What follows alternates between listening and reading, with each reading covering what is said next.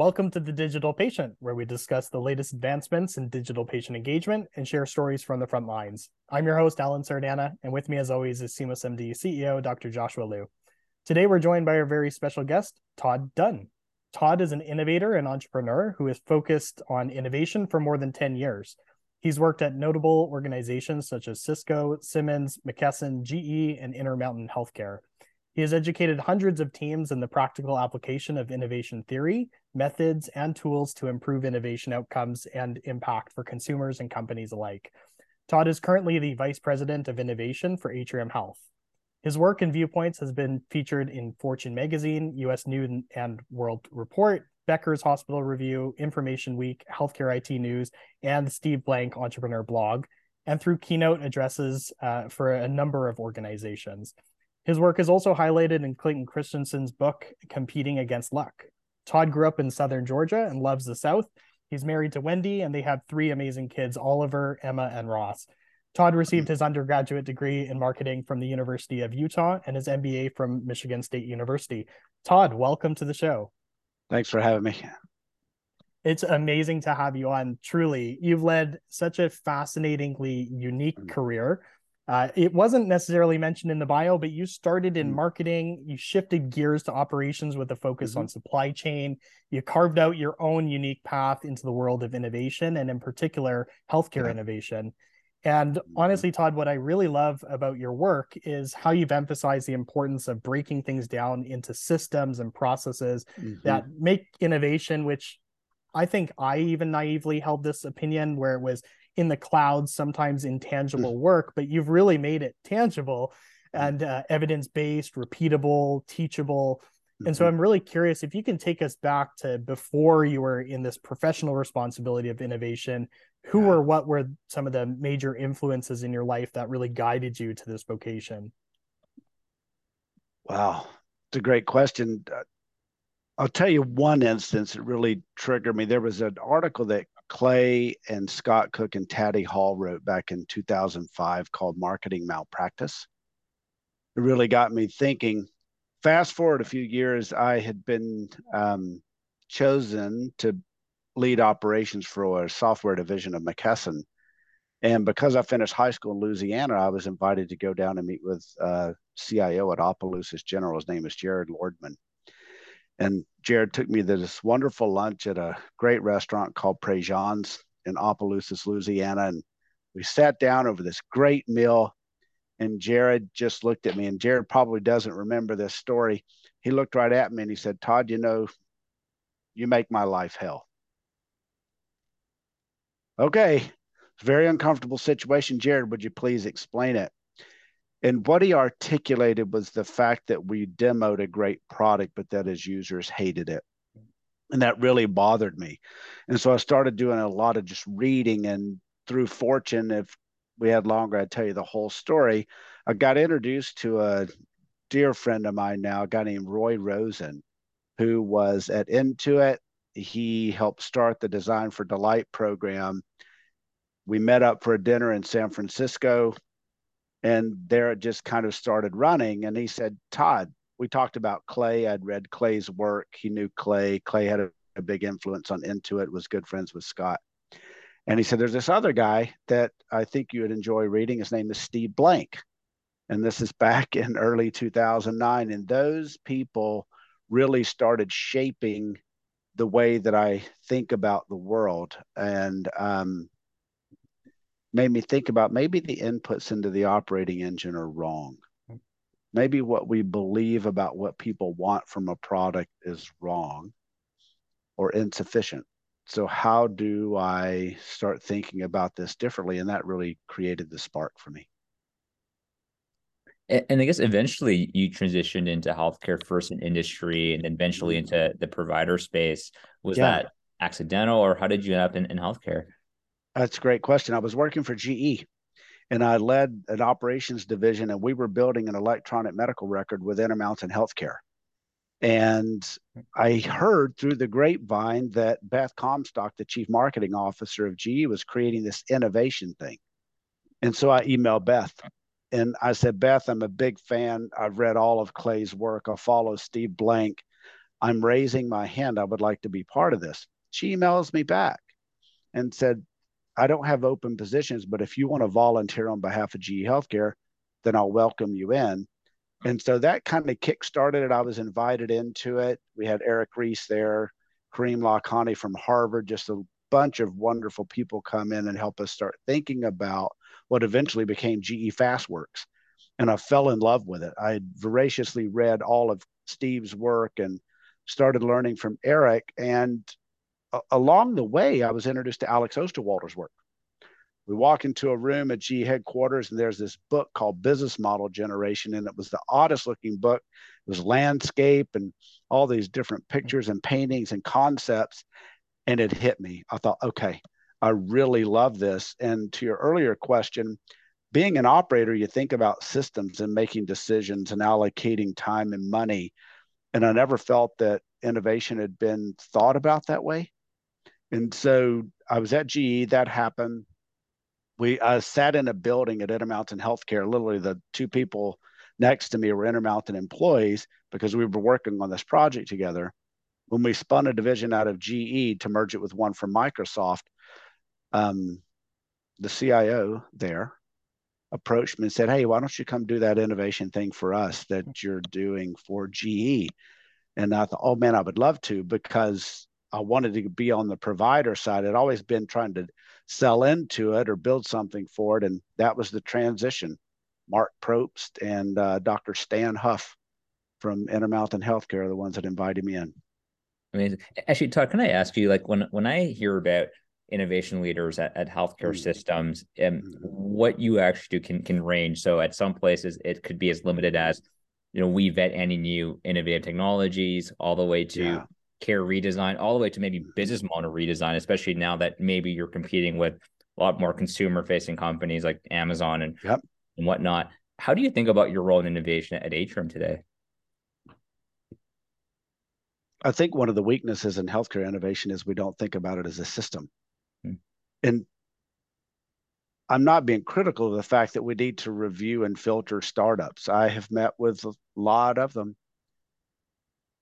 the problem is I think, or the weakness in the way we fundamentally think about it is we don't think about it as a system. It's the one thing I really took away from GE.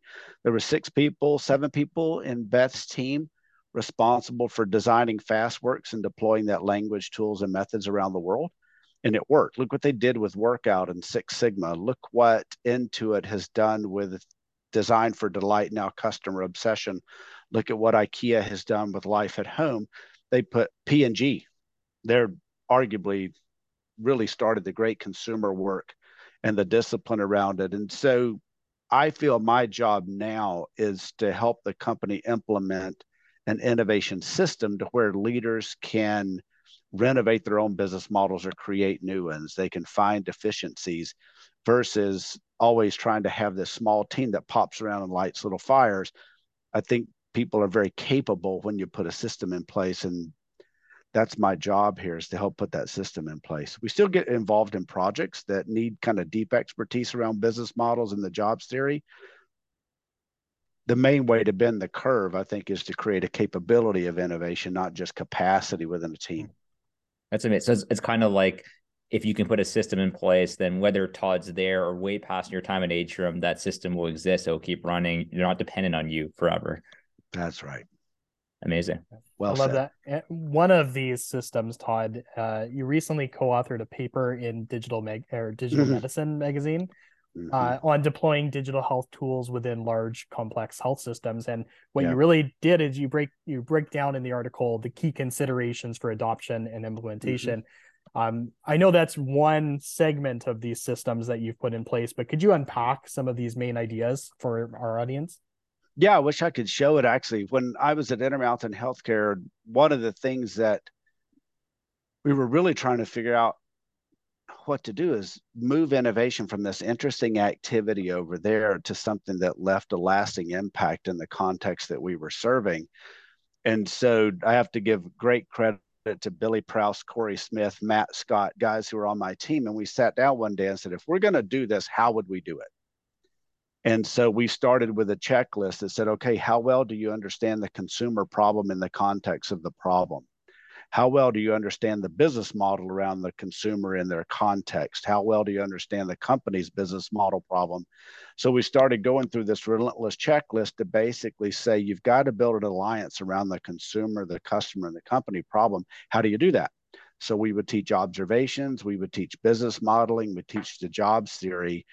The reason that we did that is so there would be really a handbook so you could duplicate successes over and over again or stop failure sooner.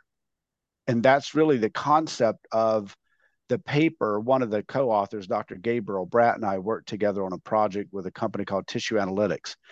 And we went all the way from doing observations in a wound clinic in St. George, Utah, and with um, some wonderful doctors and nurses to deploying a wound measurement and management system across the entire enterprise from inpatient to the clinic to home care. So that was the genesis of it is to say there's a handbook. You can do this. There's a science to and method to innovation. You just don't have to be this really brilliant guy in a black turtleneck. Amazing. We actually uh we talked to Dr. uh recently and I, I think he's hmm. coming on the pod soon. So uh yeah. Wonderful, well. wonderful person. Amazing doctor. Yeah, Todd, I gotta say, um, you know, I was doing a little bit of research on you and mm. I found this one quote that you said. I really love this quote. It's if you hmm. don't have an innovation system, you're mm-hmm. basically just embracing the status quo. Uh, I, am sure you went on past that quote to explain uh, you know, why you've arrived at that. But um, you know, you've also shared just in the past how innovation is historically a job of the few. But mm-hmm. what you're saying already in this conversation is it really needs to be a responsibility and a capability of the many. Can yeah. you unpack that for us? Yeah. I, I think if you success is a race to some degree.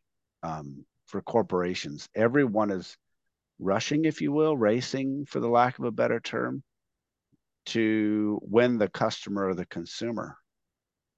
And if you embrace the status quo, somebody else isn't. And you've kind of accepted your fate. And that drives me crazy. It drives me crazy on a few levels. It's just like when yeah, Jared said I made his life hell.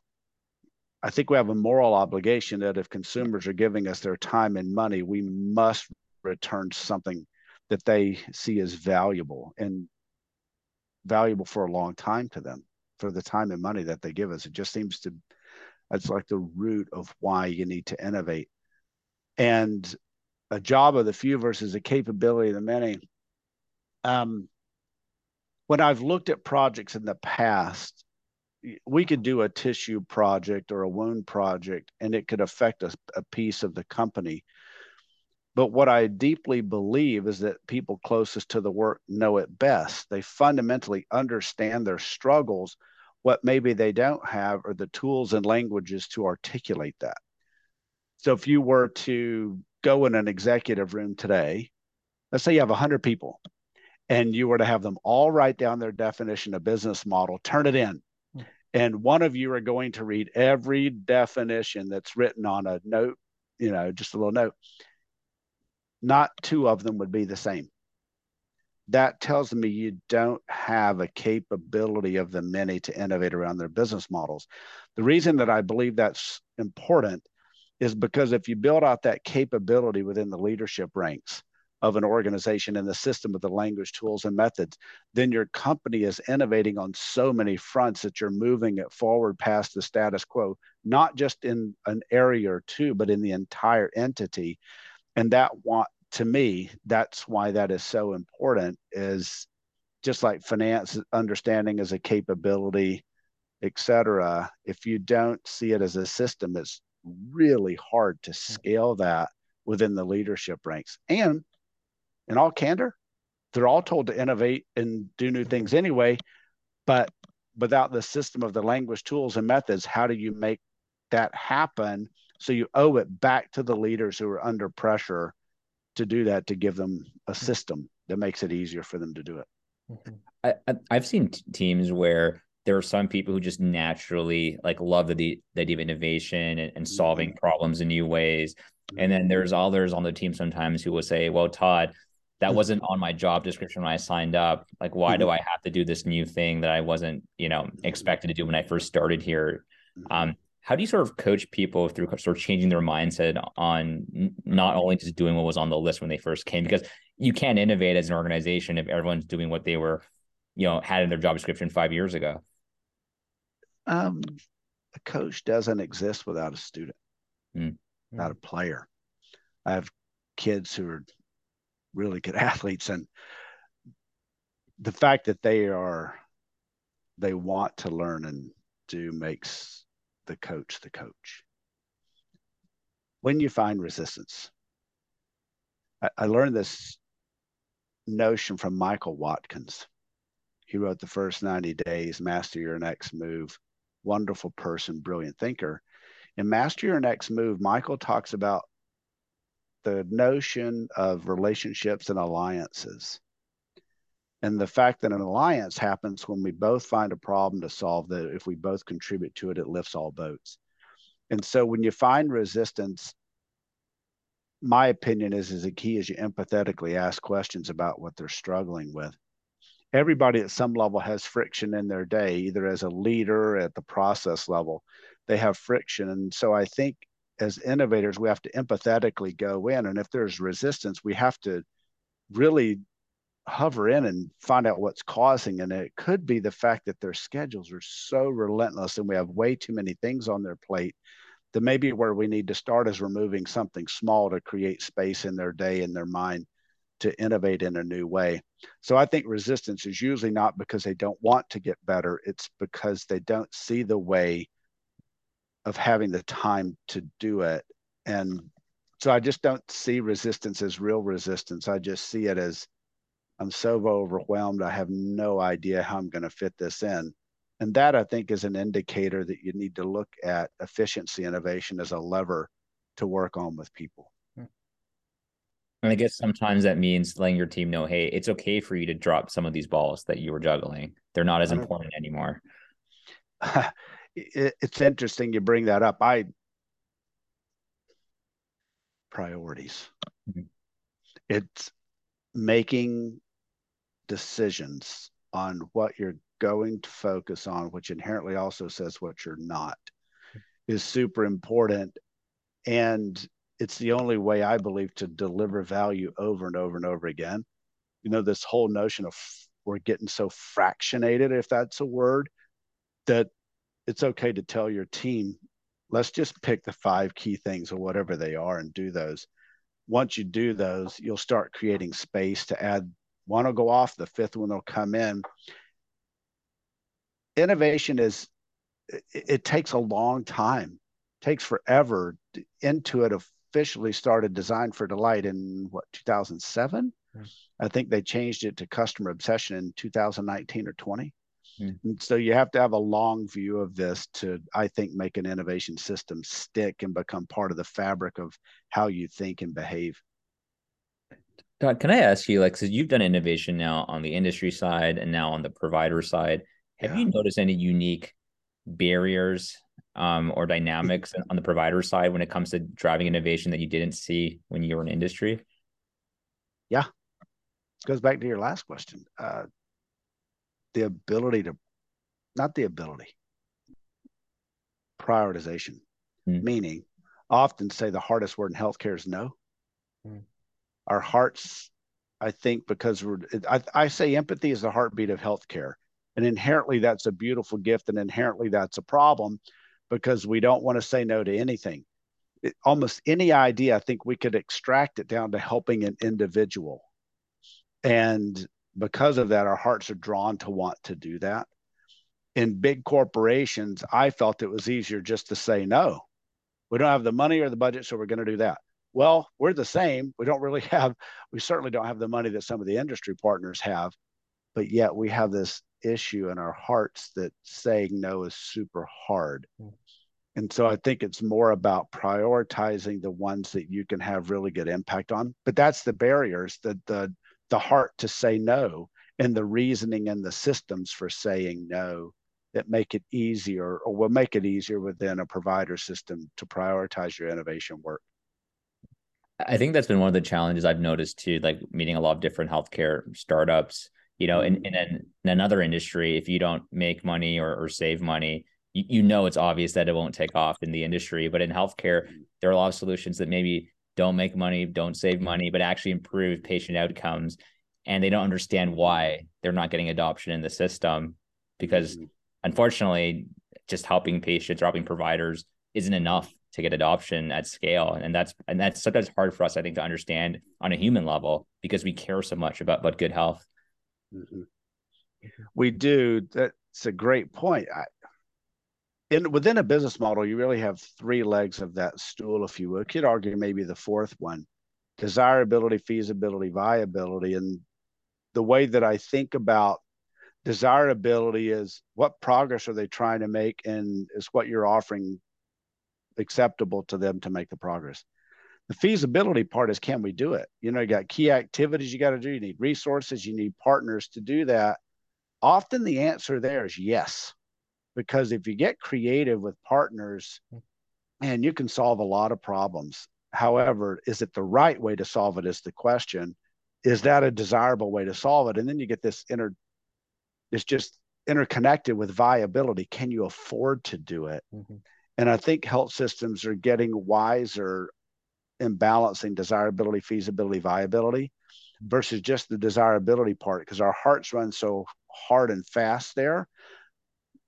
But, and that's where the system comes in. When you look at, you're a doctor, when you look at, we follow protocols, clinical process models, we diagnose before we prescribe, we literally use a scientific method over and over again we have historically used theory, germ theory, cell theory. So when you look at what's inherent in what's made medicine progress so well over the last hundred years or so, those are the fundamentals that we also need to embrace and interject into an innovation system. And once you have that language of explaining why innovation needs to work that way, I have found personally that the provider system is more open to seeing that rigor around mm-hmm. innovation. No longer do you celebrate the brilliance, you harness the brilliance through a system and celebrate the impact. Can I ask you? And, and sorry for going off way off schedule, but you're just such a, a brilliant. I'm just I'm following you, man. You're good. You can ask anything you want. I appreciate it. I, am curious. So you know, at Atrium, you know, you're over 40 hospitals, and I'm curious how you think about leading innovation of a system at that size versus let's say you're working at a, a single hospital organization like what are you doing differently at, at, this scale 40 hospitals to build an innovation system that you wouldn't have to do maybe in a, in a one hospital system in a one hospital system you can almost muscle yourself with a small innovation team. Here you can't. So as an example we have a leadership institute here. And my dear HR friend and leader, Jim Dunn, and one of his direct reports, Daniel Gondaria, and I started talking about this aspiration I had to create an innovation impact academy. Where we teach the language, tools, and methods of innovation to leaders. And we've recently started that. It's part of our Leadership Institute, but it's an innovation track you would never have to do that type of lifting and content development and different media options of learning in maybe one hospital as compared to doing it across multiple states. That's a really distinct difference. Probably easier to prioritize at a smaller system because in a bigger system, you just have so many additional things coming at you. And you often maybe have more um, people or a little bit more money to do that so it's just the magnitude of the problem is very different. And it requires me and the team and I to sit back and say, okay, how would we leverage and scale what we know mm-hmm. versus having to go do all the projects? How would we build the capability?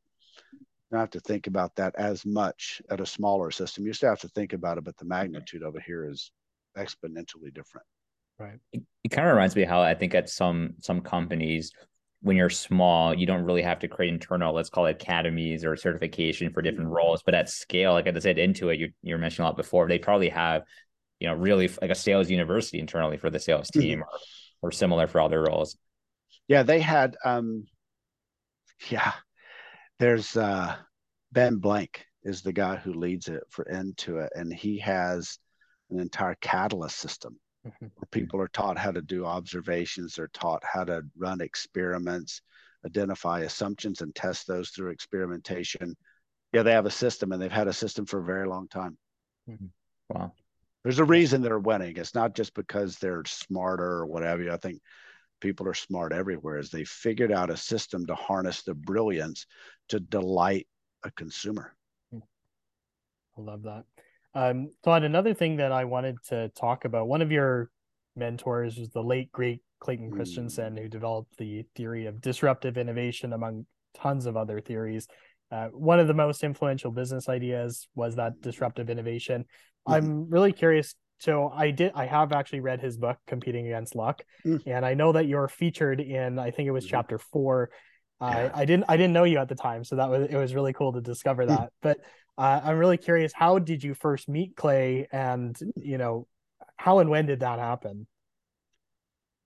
Um, 2010. I was reading his work. I'd revisited marketing malpractice so many times, and I'd gotten to know Roy really well.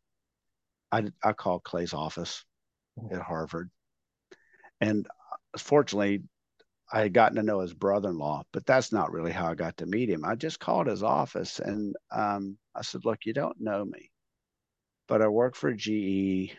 I'm becoming part of this innovation effort here, and I just want to talk to Clay. You think you'd be kind enough to share 30 minutes with me?" And his assistant said, "I think he would. I'll get back with you." And so she did. She got back with me, and there we go wow. turned into uh yeah good amazing man very generous yeah oh yeah very generous i i so i, I do want to highlight this this one chapter in his book mm-hmm. competing against luck. Um there's a story where it basically is illustrating or highlighting one of your light bulb moments oh, that you have yeah. i don't i don't want to uh, tell yeah. the story but could you yeah. share that story for us and yeah i um i i had a meniscus tear in my knee i didn't know it at the time and so I called my buddy Mike Holmstrom, who was part of the orthopedic specialty hospital, Intermountain Healthcare. I said, "Hey, man, they should look at my knee." And so I showed up at Tosh, went into the room, and it's a typical room.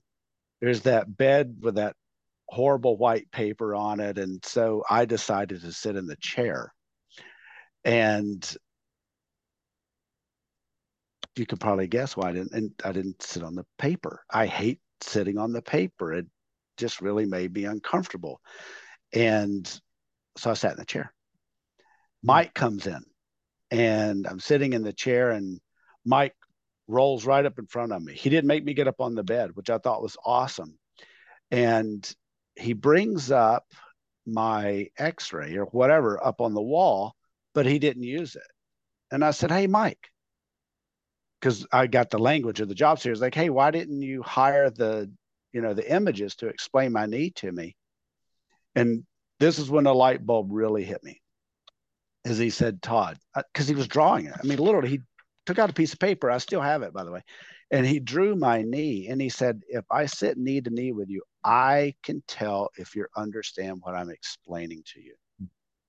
And there it hit me. There was an emotional job for him of he wanted to make sure he was engaged with me and that I understood.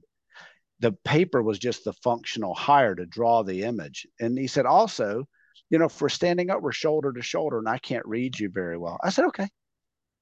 And then I said, yeah, but you're supposed to be typing in the record. We were just, and um, we were just moving to Cerner. And he said, uh uh-uh, uh, not going to do that.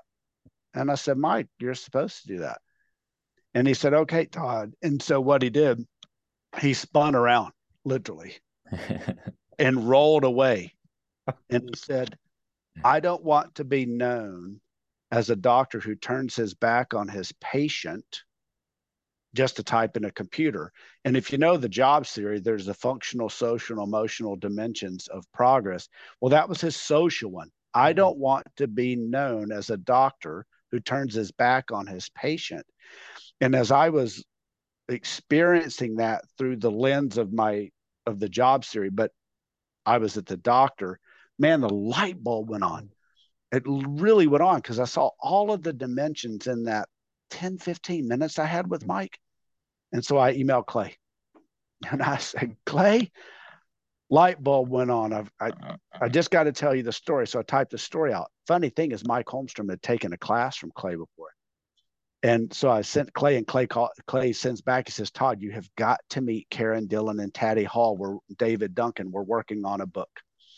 And that's where the journey of competing against luck happened. Is because I just wanted to share with That the theory applies in the real world, and it opened my eyes to the fact that we need to see people as multidimensional, functional, social, emotional, and if we could design to all of those elements, we can design products that they would love to use, frankly.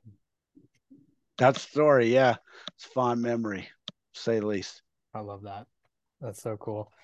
Um, I'm also curious. So, you know, you've you've also shared this on other podcasts. Uh, mm. One particular system that's centered around customer sprints, and mm. you've sort of talked about it so far, but I, yeah. I really want to get into the weeds of that what is a customer sprint in your eyes and how do you leverage them to really understand the customer and the consumer at a, a deep level i have this thing i call the three c's of design disease conference calls conf- uh, conference calls cubes and conference rooms and people don't live work learn play or pray there so to me, the most important element of a customer sprint is go into their context.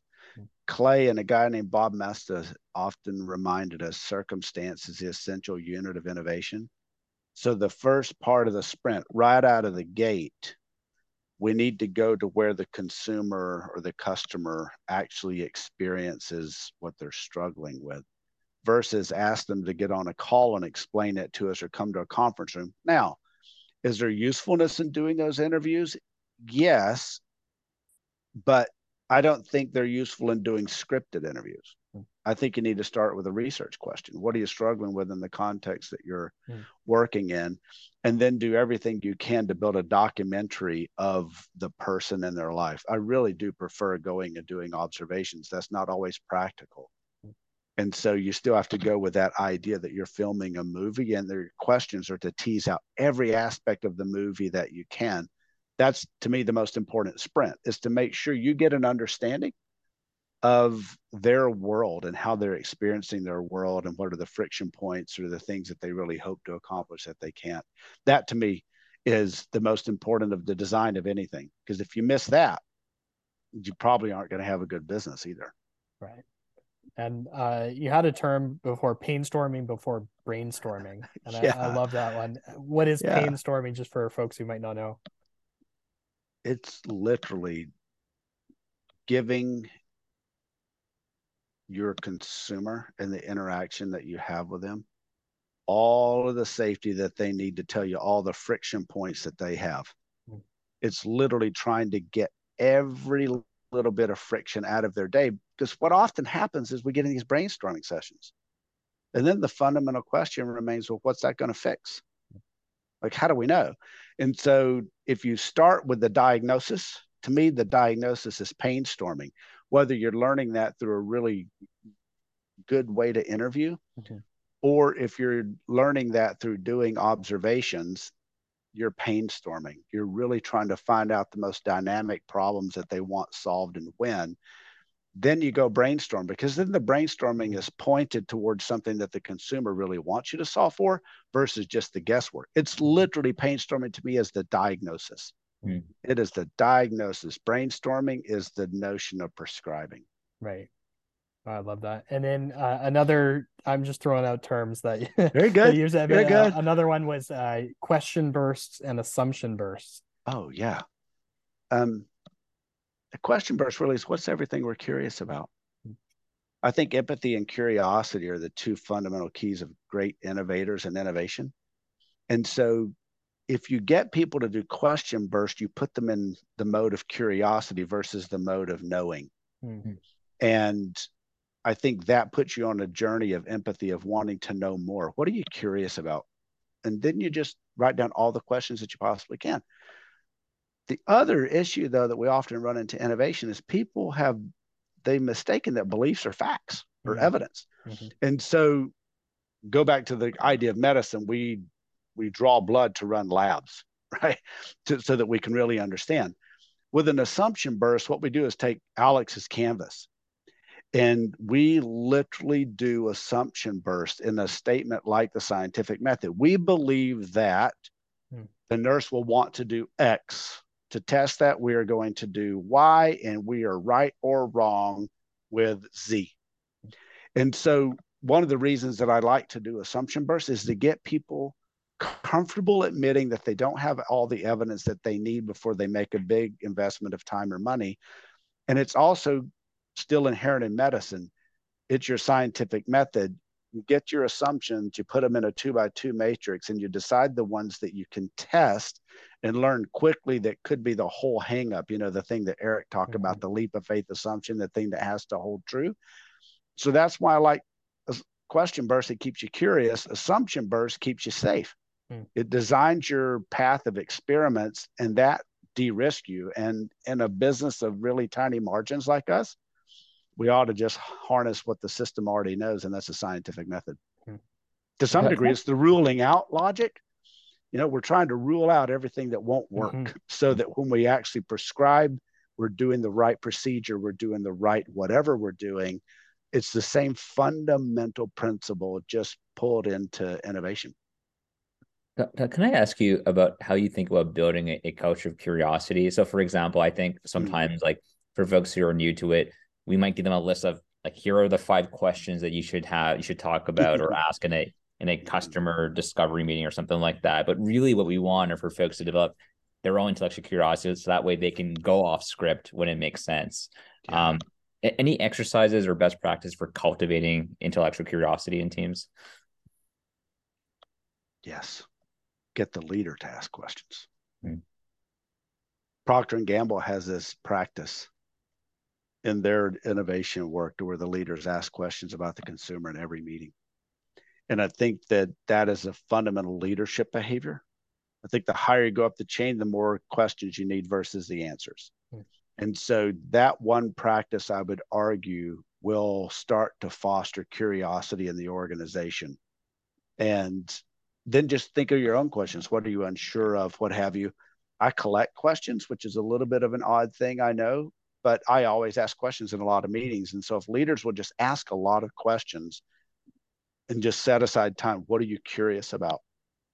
What do we need to know before we invest more time or money? Why do current solutions fail to delight the user? Hmm. If you just ask a couple of thought provoking questions and then give the space and time to let people come up with an answer and then just keep asking mm-hmm. questions, the behavior will start to replicate itself pretty quickly it's a psychological safety thing. You know, you think mm-hmm. about Amy Edmondson's work. I think she's right. Mm-hmm. Create a safe space for doing that.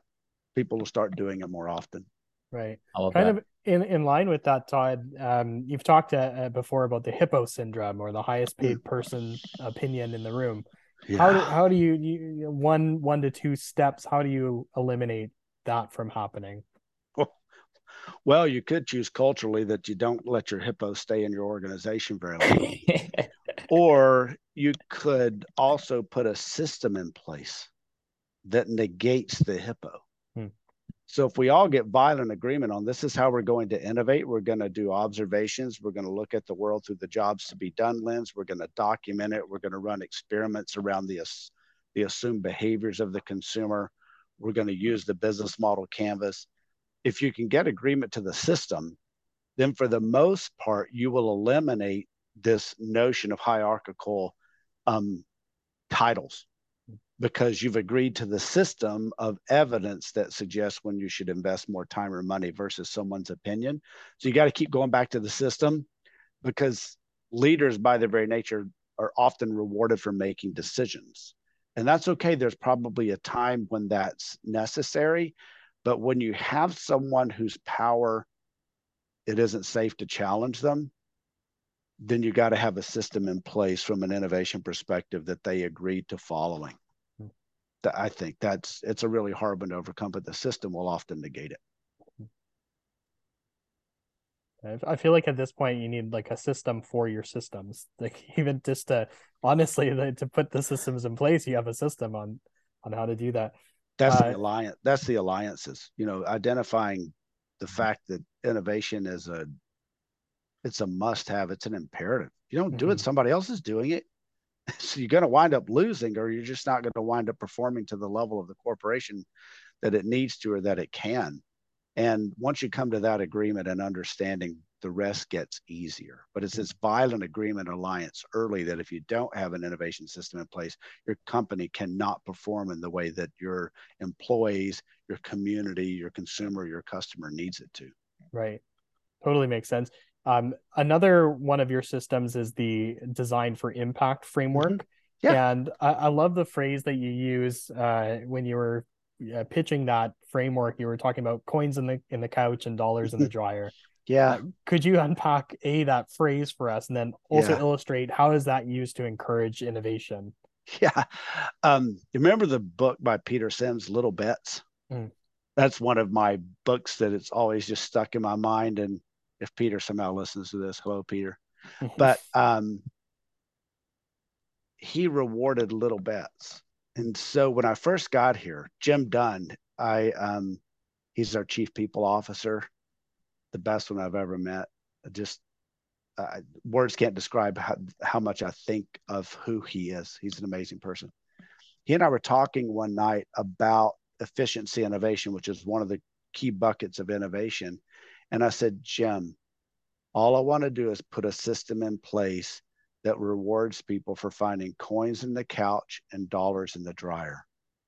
Little bets. Because if we can light little bit fires across 75,000 employees, then we can find time and money to free up time and money to invest in business model innovation because time and money are your scarce things. And that just kind of stuck. Um, it was one of those moments where just came to my mind is like, how do I explain this to someone? Everyone has found a money in the couch, even as a kid, and you always mm-hmm. remember it. And when I was talking to Jim, he's like, Todd, you know, he's an exec here. He said, Man, I found two $20 bills in the dryer a couple weeks ago and I thought I was rich. and I said, See, it's like this finding that money that was wadded up in the pocket and it came out okay out of the dryer is very rewarding. Mm-hmm and I think it's very rewarding for employees to have that same type of win. That's where coins in the couch and dollars in the dryer came from, is that it's rewarding people like, yeah, just find the coins, mm-hmm. find the dollars, because it lets them think about the little things. Because a priori, you don't really know if it's going to be big or not. So don't try to aim big. Just go do something, reward the little bits, coins mm-hmm. in the couch, dollars in the dryer. I love that. Yeah, it's kind of funny. People remember it for sure. Yeah, it's got a great ring to it. Yeah. Um, check all my pockets now. Yeah. We've all done it. We've all done it. We'll probably all go home and check our couches tonight or our that's pockets right. and our jackets or whatever. Yeah. Uh, that's great. Uh, Todd, last question that I had, um, Josh may have another, but almost a decade ago, you published an article called The mm. Seven Deadly Healthcare Startup Sins. Yeah. Uh, and in that article, you're you're sharing basically 7 mm-hmm. common reasons why healthcare startups fail, and you also give a lot of practical advice for healthcare startups. Uh, now it's about eight years later uh, since you you yeah. penned that article, and the world of digital health has certainly evolved. I'm curious, mm-hmm. would you change anything in your list after all this time, or do you still notice those same com- common um, sins happening? I think you know when I talked about doctors won't go to their own portal, go to your mm-hmm. portal we're starting to see that digital companies are wiser and knowing that they have to integrate into the EMR. So that's probably not as prevalent as it used to be. Um, couple things. I don't say digital health. Mm. I think that's a prescription. I think it's human health. Mm-hmm. And we're trying to understand how to help a human be healthier through the hiring or use of a digital tool think that's really important because if you prescribe it already, maybe you're going to miss something. I would offer, I've actually thought about writing this. I was going to offer that to Steve if he'd let me write another one. But yes, I would say startups need to be able to show how their business model helps our business model perform better. Another very specific one, as I would say, is causality versus correlation. Mm Mm. If I move the mouse, the cursor moves. If I hire your product, what moves? And how do I prove it? Mm. Does it directly help quality go up and I can prove it because if you make quality go up, certainly your costs are going to go down. And so that's, I say, really understand our business model and the struggles within it and show how yours affects it. And then make sure you can talk about causal versus correlated so that you can help the health system see their way to the impact that you can prove. Hmm. Yeah, I love that. But by the way, Todd, I will say I did reread your original list of of seven sins, and to your credit, um, most of these are, in my opinion, still very true. And actually, st- unfortunately, mistakes are still being made. So I think I yeah. hope we can get more retweets of your article because it's still incredibly valuable. You know, seven eight years later. Uh, it's kind of you. I I just was thinking about it one night because I'd done so much work at Intermountain Healthcare with early stage companies, and I emailed Steve and I said, Steve, I've got this idea I want to write this article about mistakes that early stage companies are making. And I, I can't remember exactly what I called it initially. It might have been the seven deadly sins or whatever. And yeah, he, yeah. he helped me massage the wording a little bit. And then, you know, for a guy that's as successful and as brilliant as Steve, he was kind enough to let me share my viewpoint of being from within side of a provider. So mm-hmm. yeah, hats off to him. I still read everything he writes.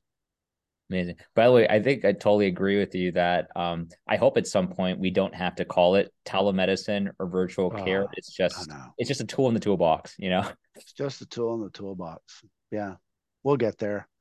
We've got to we've got to stay consistent. We got to keep that beat drum beat mm-hmm.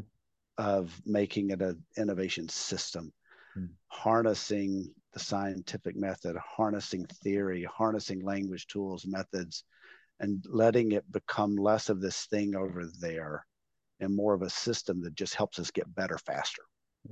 And we will. We will. I think there are a lot of us crazy enough to keep grinding and digging and you know thanks to podcasts that allow us to have these conversations. Yeah so true. In um, your in your questions you asked me you maybe you're going there about this notion of delighters. Hmm. so we when i worked for mckesson we wrote requirements documents all the time.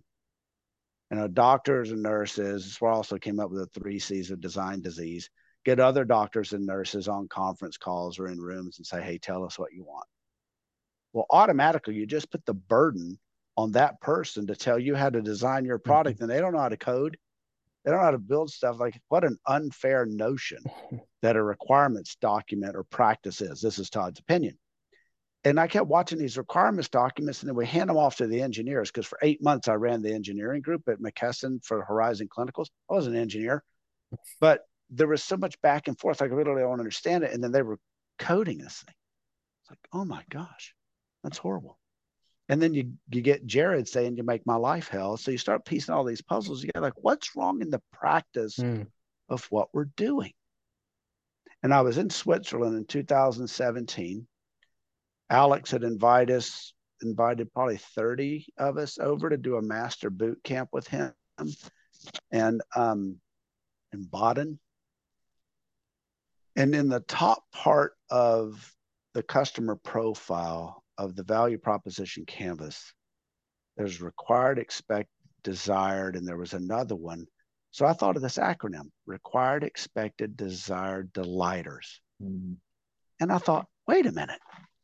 If we were to say, we're going to build delighter documents, just like Scott mm-hmm. and Roy and Ben and the team did it designed for delight.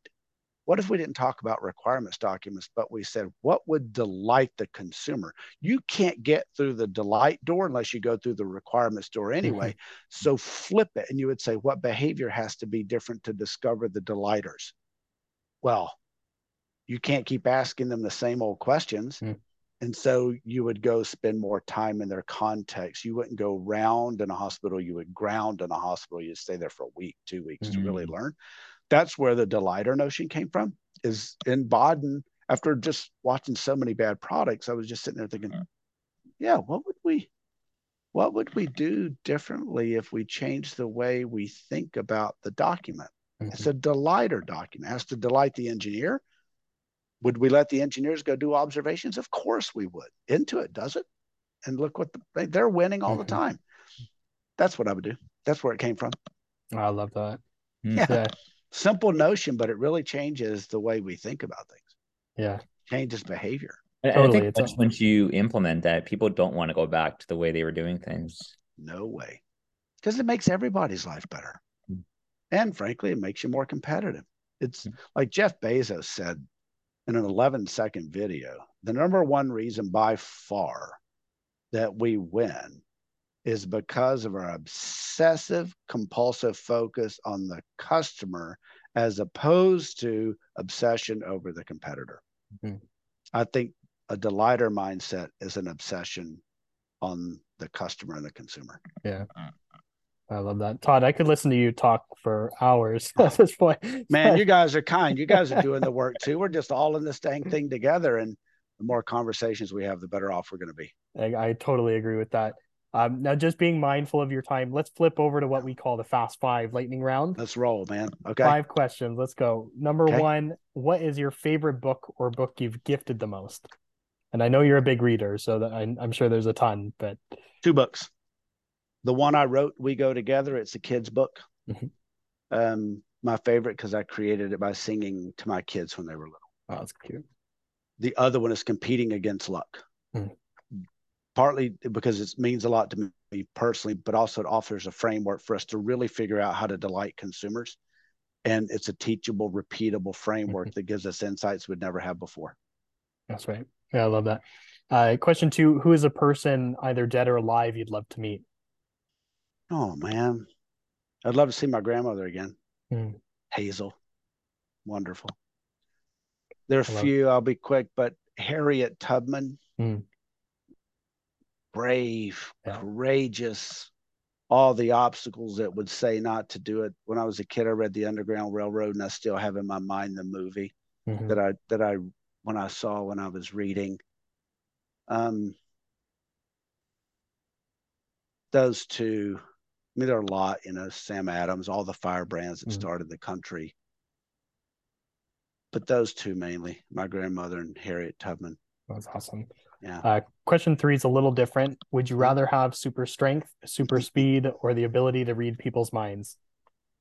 I'm so damn slow. I'd love to be fast. My older son is a minor league baseball That's player. Right. He's so fast. And I just would love to know what that feels like once. Uh, that's funny. That's great.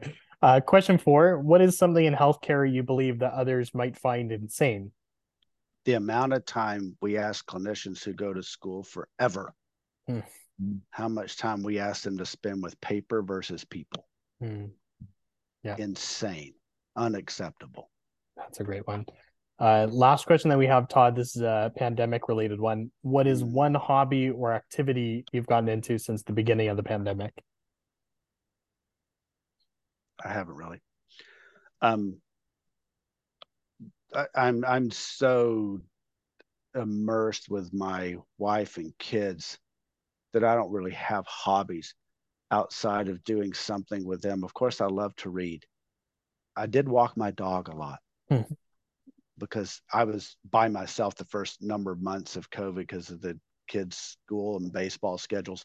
But I didn't really pick up another hobby. I'm kind of a boring guy. I, I love to read. I absolutely have a voracious appetite for learning.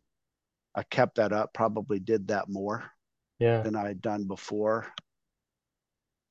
Yeah, I, I heard an, a story. I think you were talking about it. It was a long time ago, but you wrote down maybe you were 15. You wrote down like your one foundational trait that you wanted to always be present in your life was learning. It's yeah. kind of insatiable, and then you made it a priority. Yeah. Mm-hmm. That's fascinating. Yeah. yeah, it stays there. I think it's um it's what questions embody for me is the avenue for learning. Clay had this saying, a great question creates space in the brain for new learning to park. Mm-hmm. And so mm. I need to I need to park more things in my brain. So I've got to ask questions. I love that's that. How, that's how you learn. Mm-hmm. Todd, one last follow up question for you. Yes. Um, are you are you planning to write another book or? Mm-hmm. Oh. Yes, I'm actually going to write. I'm working on an innovation book now. Um, I'm we've got the chapter structure pretty close to what I would like for it to be. Karen Dillon is just an amazing author, and she's wrote she's written a number of things with Clay, and I she is just man, she's so just amazing person. I call her, "Can you just give me advice on how to write a book?" and she's what she taught me was really interesting. She said, "Todd, think about it from the point of view of the reader, hmm. and what is your point of view that you believe will help them and serve them in something that you're trying to do?" And that makes writing harder. Mm-hmm. You always have to put yourself in that, you know, from that dynamic perspective. So yeah, I'm writing one. I don't know when it'll be hmm. ready. My wife has just asked me last night, "Hey, how much are you working on?" So we'll see. It's getting it's awesome. getting closer. Yeah, it sounds like that would be a harder way of writing, but definitely more rewarding as well. That's yeah. that's amazing. We'll have to have you back on. A lot uh, of people to thank. Done. There's so many people to thank. I think the forward to my book will be exhausted with the number of people that I have that I literally have a debt of gratitude forever. It's um you have these conversations and you start thinking of all the people that you owe for mm. teaching you something, for asking you something, for giving you a little grace when you were learning. And yeah, it's a cool thing. Like me and you guys, I think about just think about the richness of life around this topic that we get to experience and learn and teach each other. Mm-hmm. Got to keep it going.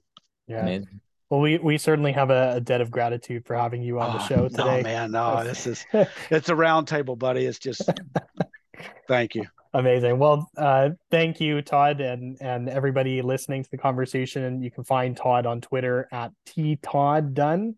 Uh, that's T T O D D and then D U N N. And that's a wrap for this episode of The Digital Patient, hosted by Seamless MD. You can follow us on Twitter at Seamless MD. And if you like the podcast and you want to learn more, you can visit www.seamless.md. Todd, again, thanks so much. Always. Hey, thanks a lot, guys. Uh, and happy Thanksgiving to you. And thankful for your time and for everyone out there working to make healthcare better for everybody.